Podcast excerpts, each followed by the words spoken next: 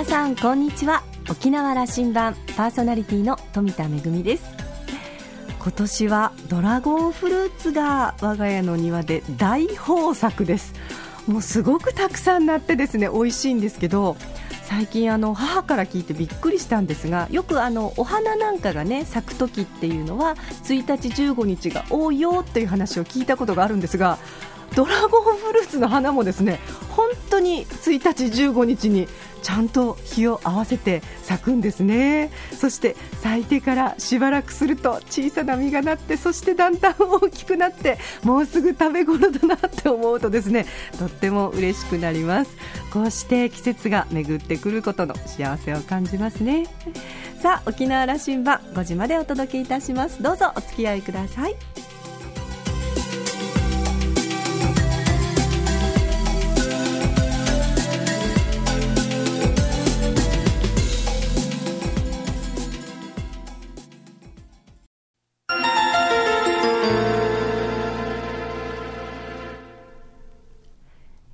港のどこかにあると噂のコーラルラウンジ。今週は株式会社マーケティングフォースジャパン代表取締役社長の横山秀樹さんとラウンジ常連客で沖縄大学地域研究所特別研究員の島田克也さんとのおしゃべりです。横山さんは1962年生まれ東京のご出身で生粋の江戸っ子を辞任されています。大学卒業後、1985年にマーケティングフォースジャパンに入社。スーパーやコンビニエンスストアへの食品営業を担当し、流通向けマーケティング商品の開発を手掛けました。そして2005年に現在の代表取締役社長に就任されています。株式会社マーケティングフォースジャパンは年商25億円。生産、流通、そして販売までトータルで支援コンサルティングを行う企業です。親会社であるサラダ油の日清のマーケティング業務をベースに日本の食品を全国世界に販売促進を展開しています。今回は沖縄特産品の日用品化に向けた提言をしてもらいました。それではどうぞ。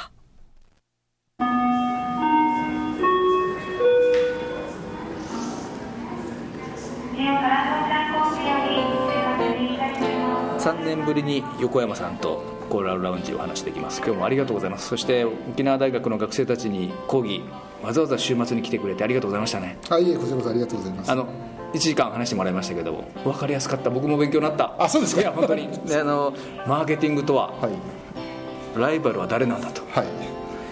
お客様は誰なんだと。この2つしっかりしてればいいんだと学生たちに、えーまあ、これを聞いてマーケティングができるかってそれはまた話は別だと思うんですけれども結構この2つが長年この仕事をやってきて最も重要でありかつ、えー、なかなかできそうでできないことなのでそこが学生の方に分かってもらえれば嬉しいなと思って。沖縄全体を考える時も ライバルは誰だ？そうです、ね、お客さんは誰だ？そうですね。そう思います、ここをここをどう捉えるかによってやるべきことってすごい変わっちゃうじゃないですか。で客それこそ本当にライバル沖縄のライバルがえー、海外なのか国内なのか同じ、えー、インバウンドにしても何を持ってくるかによってまた話ガラッと変わるでしょうから。で最近の発信はあ、えー、沖縄の物産の特に食品の全国展開外への展開過渡期で早くギアチェンジしなきゃいけないよというメッセージだというふうにあの私理解していますが、はいまあ、ギアチェンジというよりも、えー物産品物産展とか、えーと、アンテナショップでの販売とかを否定しているわけではなくてもうこれ以上多分伸びないんじゃないんですかということとそれから、えー、安定も多分非常にしづらいのでそう考えるともう一つ軸を持つべきなんじゃないですかという提言ですね。ですから今から20年前に銀座有楽町の真下ショップができて、えー、すぐその後に今度北海道の札幌プラ北海道プラザができて今でも中央区だけで30超えてますから、で中国の中で物産展巡りサンプラリーとかあるんですね。でそういう状況の中で、えー、と今和下ショップの隣にも高知県のショップもあります。し向かい側にはいろんな道府県のがありますしそういう意味ではもう、えーと、他の県も散々そこやってじゃあかといってそのマーケットが大きくなってるのかっていうとそんなこともなくてでそういう意味ではもう、えー都会にいながら地方のものが手に入る特殊なものが手に入るというものが沖縄北海道の独占している状況なくなってしまったのでそこもですからもう当然頭打ちになっているとことだと思います、それこそその海外に行ってもあシンガポールや香港や上海でも各県が出ていってあの同じことになっていて沖縄もその一つでしかないんだと。そうですね。もうまさにそういう状況だと思います。それをまず理解することが必要ですよね、はい、ですから。沖縄の中ではなぜか沖縄出ていったら沖縄だけがやってるんだというふうに思いがちですがあのそうするとそこからあの抜け出すとい。うことにおいては、その定番化という、その日用のあの生活の中に沖縄商品が入っていけるかというところですよね、はいはい、ここはまだまだですね。そうですね。入っていけるものもたくさんあると思うし、えー、これから新しく入っていけるもの沖縄ならではのものを作っていくことも十分できると思ってます。そこにはまだかなりの余地があるというふうに思ってます。例えばゴーヤで言いますと、うん、もう今どこでも作れるので、えー、多分宮崎県とか鹿児島県にすごいシェアが高くて、えー、関東ですと千葉県でも作ってますし新潟でも作ってますしそういう意味では沖縄のゴーヤでなければいけない必要性がほとんどなくなってしまったので、えー、沖縄のゴーヤが入ってくるのは5月の上旬ぐらいまでの他のエリアができる前までの期間でその後一番のハイシーズンになると沖縄のゴーヤって入ってこないんですね。逆に沖縄もですからそこら辺意識されてもそのシーズンの生産量かなり落ちてると思うんですけども。でもこれはすごいもったいないことで沖縄が一番最初にやり始めたにもかかわらず、えー、後出しじゃんけん的に負けてる商品がたくさんあってこれなんかも、えー、例えばですけど島ゴーヤって売れが良かったものをですね普通にゴーヤとかで売っちゃったもんですからですから他の県はどこでもゴーヤって言えちゃうじゃないですか。それそういえばそうですね、ええ。これを間に合いませんかね？あ、ま、今からでも十分間に合うと思いますよ。その戦略を授けてくださいよ。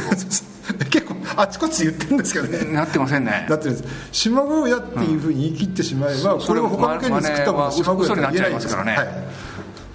でそこで、えーと、島がつくものって島らっきょうにしても島津売にしてもうん、もうあちこちで使われてですか？らなぜゴーヤでゴーヤは多分沖縄発のもので沖縄にしかなかったものだあ沖縄にしかなかったというか沖縄独特のもので多分島ゴーヤっていう必要なかったんじゃないかと思うんですね。えーあのそそういうことを踏まえてこれからのその首都圏戦略やそのアジアに向けた戦略あの横山論を聞きたいですね。沖縄というブランドをマーケティングしていくという形えーと、一つには、えーと、ゴールを、えー、日常使いに持っていくっていう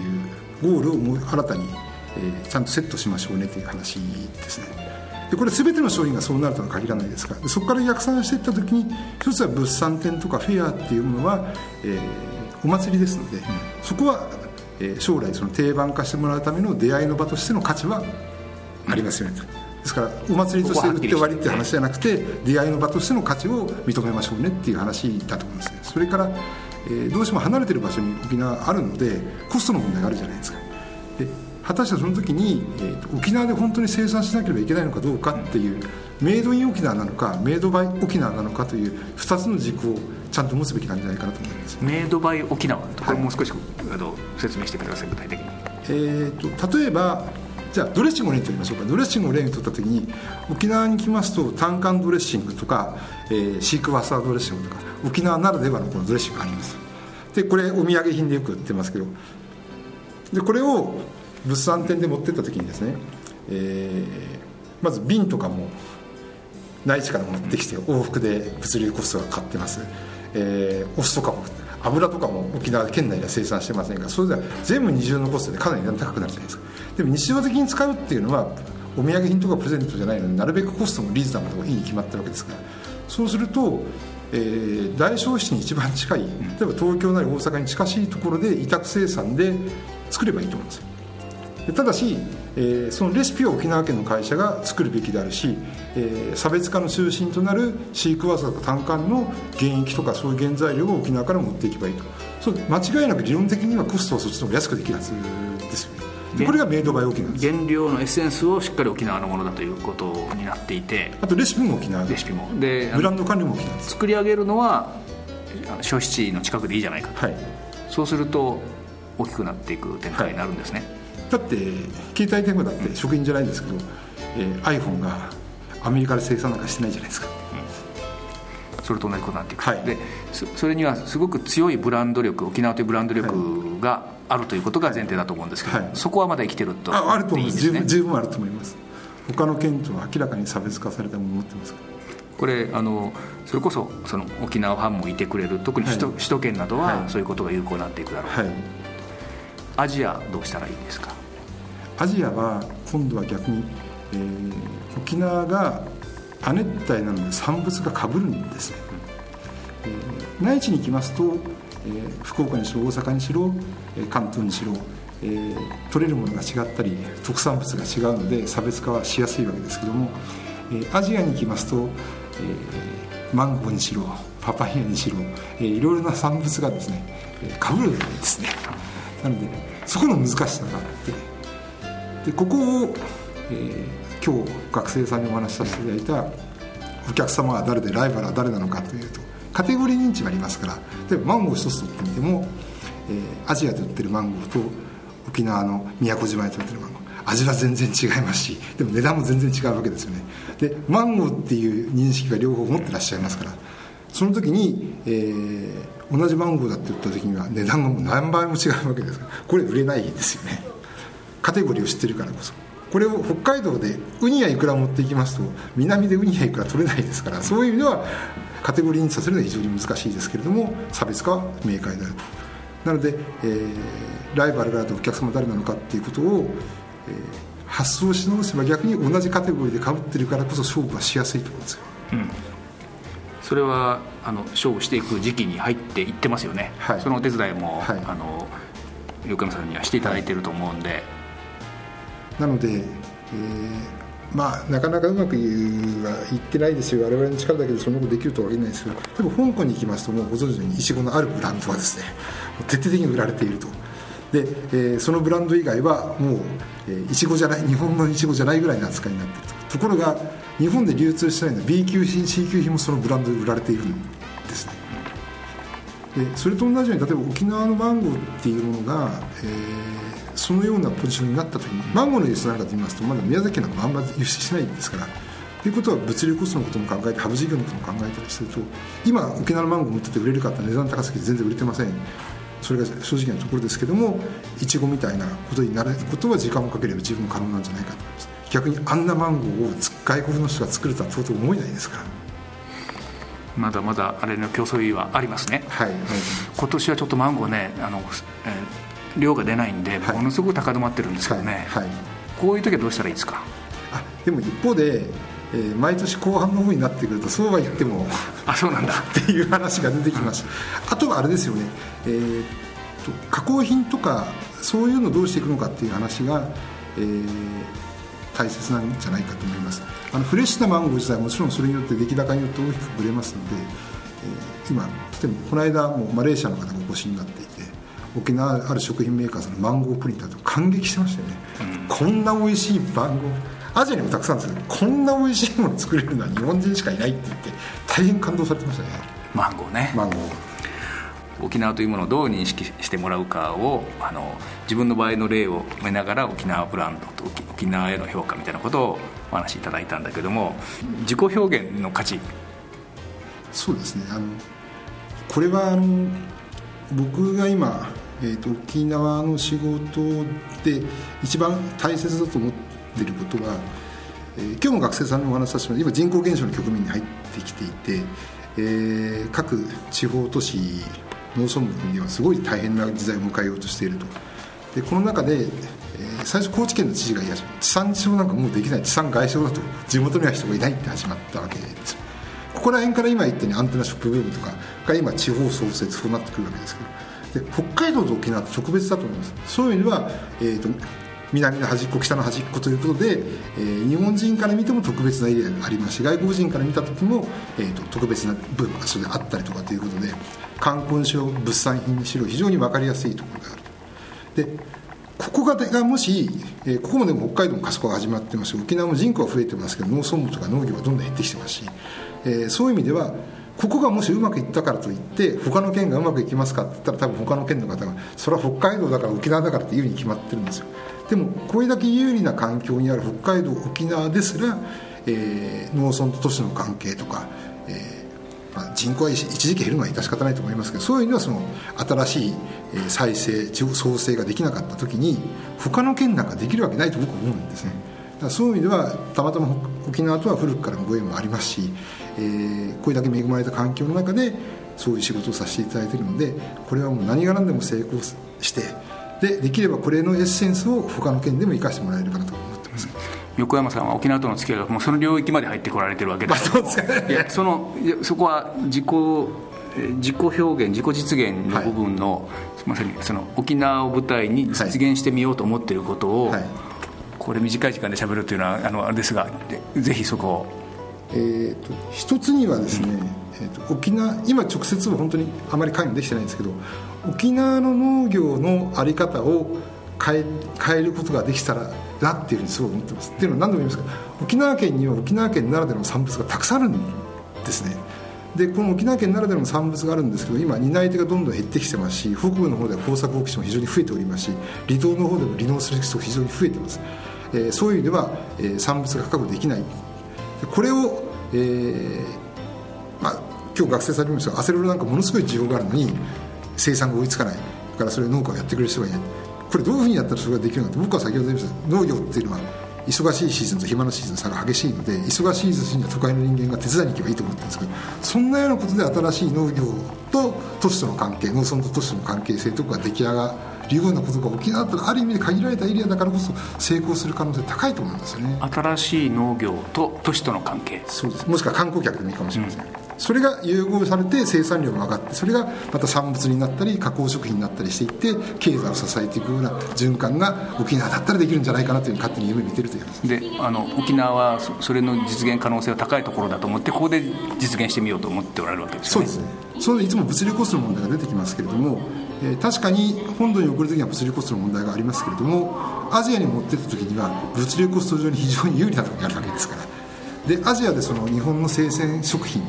えー野菜とかってものすごい付加価値高く認められていますからそういう意味では、えー無農薬で作ることができるとかいうことを考えていた時には全く違う景色が見えてくると思うんですね。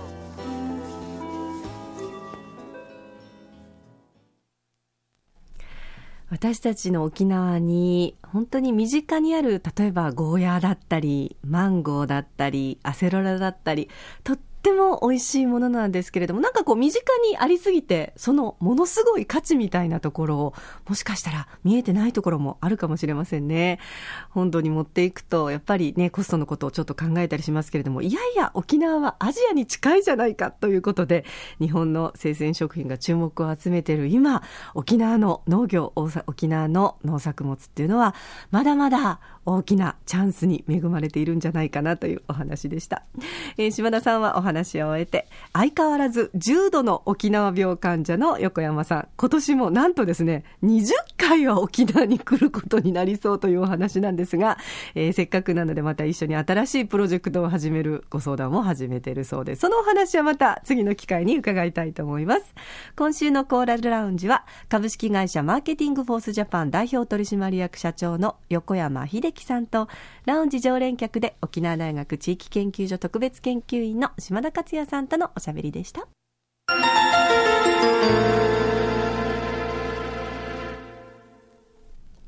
めぐみのあしゃぎだよりのコーナーです。今日はですね、素敵な行列の参加者募集のお知らせですよ。南城市が誕生して10周年なんですけれども、4年に1回の祭り、今年開催されます。第3回南城市祭り、その PR と安全祈願を目的として、世界遺産のセーファーウタキの前で、聞こえ大君の行幸を模したプレイベントを実施します。それから、このお祭り初日に上演される創作歌舞劇、聞こえ大君のおわら織においても、聞こえ大君がね、この行列を行うシーンが実施されるんですけれども、このおわら織っていうのは、琉球王国時代にセーファーウタキで行われていた聞こえ大君の就任儀礼のことなんですね。えー、おわら織の一行は首里城を出発しまして、ハエバル、大里、挿し木間切りを通過して、セーファーウタキに到着して、夜中にですね、就任の式典を執り行っていたということで、この儀礼はですね、15世紀の後半から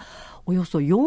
年にわたって執り行われたと言われている大変歴史ある行事なんですが、その参加者、なんと行列参加者80名を募集しているそうです。えー華やかな流装に身を包んで琉球王国時代の一大行事を体験できる、またとないチャンスです。あのね、コスプレ好きっていう方もいらっしゃるかもしれませんし、こうしたちょっと歴史好きという方もいらっしゃるかもしれません。ぜひ行列参加してみたいという方はですね、もうすぐ締め切りです。8月の12日金曜日が締め切りとなっておりますので、興味のある方は南城市役所企画部商工観光課電話番号098-946-8817 946の8817番にお問い合わせください。えー、どんな役に当たるのか、きっとね、行列でもいろんな役の方がいらっしゃるかと思いますが、私もこれちょっと見に行ってみたいなと思っています。参加したい方、ぜひご応募ください。めぐみのあしゃぎだよりのコーナーでした。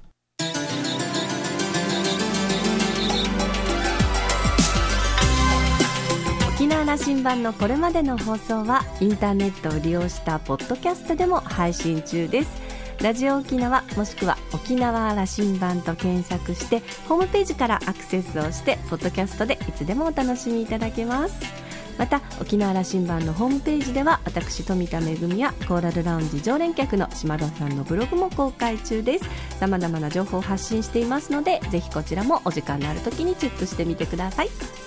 沖縄羅針盤今週も最後までお付き合いいただきましてありがとうございました。そろそろお別れのお時間です。パーソナリティは富田恵でした。それではまた来週。